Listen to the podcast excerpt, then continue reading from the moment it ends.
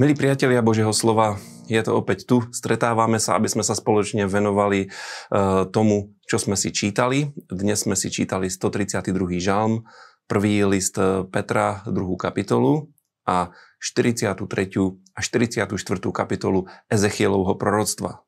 132. žalm je opäť pútnický žalm, opäť je to pieseň na cestu hore do Jeruzaléma a tento raz, e, tento žalm pripomína to slávne prenesenie archizmluvy na Sion, eh, ktoré sa stalo za života kráľa Dávida.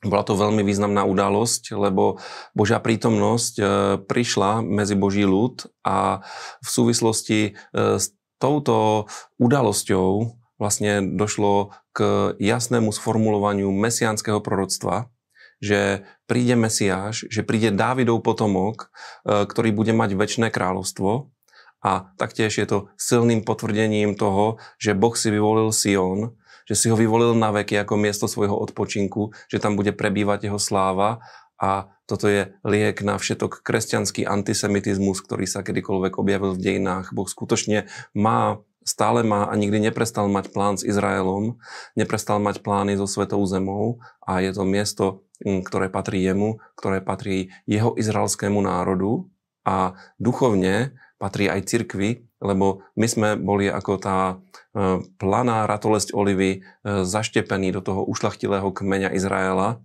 a skrze Mesiáša môžeme mať na tomto podiel. Toto sú skutočnosti, ktoré nám pripomína tento žalm a tešme sa z toho, lebo vždycky, keď je niekde Božia prítomnosť, tak je to dobré. Vždycky, keď pán prebýva uprostred svojho ľudu, tak je všetko v poriadku. V Izraeli bol problém, keď truhla zmluvy bola preč, ale keď bola s Izraelcami, prichádzali víťazstva a prichádzali veľmi dobré veci. V prvej Petrovej epištole, v druhej kapitole, čítame veľmi dôležitý odkaz. Peter nám pripomína, že Pán Ježiš Kristus je živým uholným kameňom. Že je veľmi dôležitý. Je to taký kameň, eh, eh, v ktorý treba veriť, o ktorý sa treba oprieť a eh, Peter hovorí, že kto v neho verí, nebude zahambený. Ježiš Kristus je skutočne jediným pevným základom, o ktorý sa môžeme oprieť v tomto svete. A to sa týka tak duchovných vecí, ako aj morálnych vecí, alebo aj tých praktických princípov nášho života. Potrebujeme v Neho veriť a nielen to, potrebujeme sa k Nemu s hrdosťou hlásiť. A to aj napriek tomu, že pre neveriacich ľudí je Pán Ježiš Kristus často kameňom úrazu a skalou pohoršenia. A toto je dobré vedieť, lebo biblické kresťanstvo so všetkými svojimi dôrazmi vždycky bude vyvolávať v spoločnosti neveriacich ľudí pohoršenie práve pre svoju naliehavosť, pre svoju radikalitu, pretože tvrdenie, že človek nemôže byť spasený iným spôsobom iba skrze Ježiša Krista, iba skrze jeho obetu na kríži, jeho preliatú krv, že to je jediný spôsob, akým môžeme byť zmierení s Bohom, tak toto sa svetu javí veľmi netolerantným, ale my potrebujeme na tom stáť, lebo je to uholný kameň a pevný základ. A, a k tomu veríme. Tak Božie slovo hovorí, že aj my e, sme živými kameňmi. Aj my sme formovaní na podobu Krista, aj my sme pevní a stávame sa stavebným materiálom, z ktorého je stavaný duchovný dom.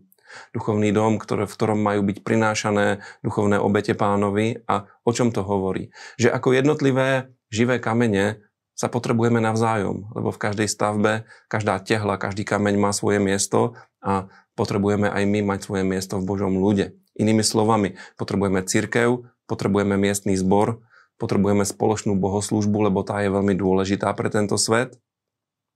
A ako církev, ako tieto živé kamene, máme v Kristovi celkom novú identitu. Dovolte, aby som to prečítal.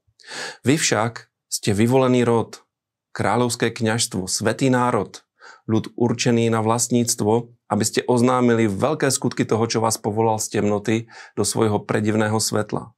Kedysi ste neboli ľudom, ale teraz ste Boží ľud. Prv ste boli bez milosrdenstva, ale teraz ste milosrdenstvo dosiahli.